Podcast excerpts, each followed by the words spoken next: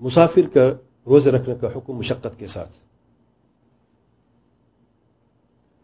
جواب شیسا فرماتے ہیں، اگر مسافر کے لیے روزہ رکھنا جو ہے وہ باعث مشقت ہے، تو یہ اس کے لیے مکرو ہے۔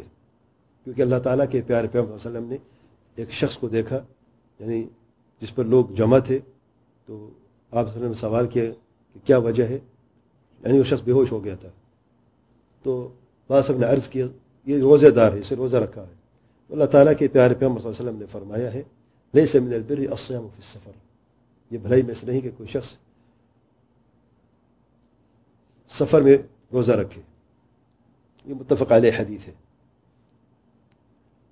اور اگر مشقت بہت زیادہ ہو روزے میں، اگر مشقت تھوڑی سی ہے تو مکرو ہے۔ اگر مشقت زیادہ ہے روزہ رکھنے سے، تو اس پر واجب ہے کوئی افطاری کرے شیسا فرماتے ہیں۔ کیونکہ وجہ کیا دلیل کیا ہے؟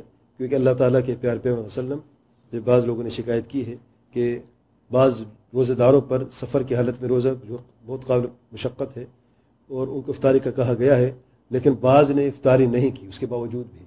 تو اللہ تعالیٰ کے پیارے پہ وسلم فرمایا الاق العصا الاق العصا۔ یہی نا فرمان ہے، یہی نا فرمان ہے۔ یہ بھی صحیح مسلم کی روایت ہے، صحیح حدیث ہے۔ تیسری صورت جو ہے، اگر روزے رکھنا مشقت نہیں، روزہ رکھنے میں کوئی مشقت نہیں ہے۔ آسانی سے کوئی شخص روزہ رکھ سکتا ہے۔ تو اس کے افضل یہی ہے کہ روزہ کہ وہ اللہ تعالیٰ کے پیارے پیم وسلم کی اقتدا کر روزہ رکھ لے۔ جیسا کہ حدیث میں آیا ہے سیدھا دردار عنہ فرماتے ہیں کہ ہم اللہ تعالیٰ کے وسلم کے ساتھ ہوتے، بہت شدید گرمی بھی ہوتی، ہم میں سے کوئی روزہ نہ رکھتا مگر اللہ تعالیٰ کے پیار پہ وسلم اور عبداللہ بن رواح عنہ۔ دونوں روزہ رکھتے ہیں۔ تو کتنی صورتیں ہیں؟ تین ہیں۔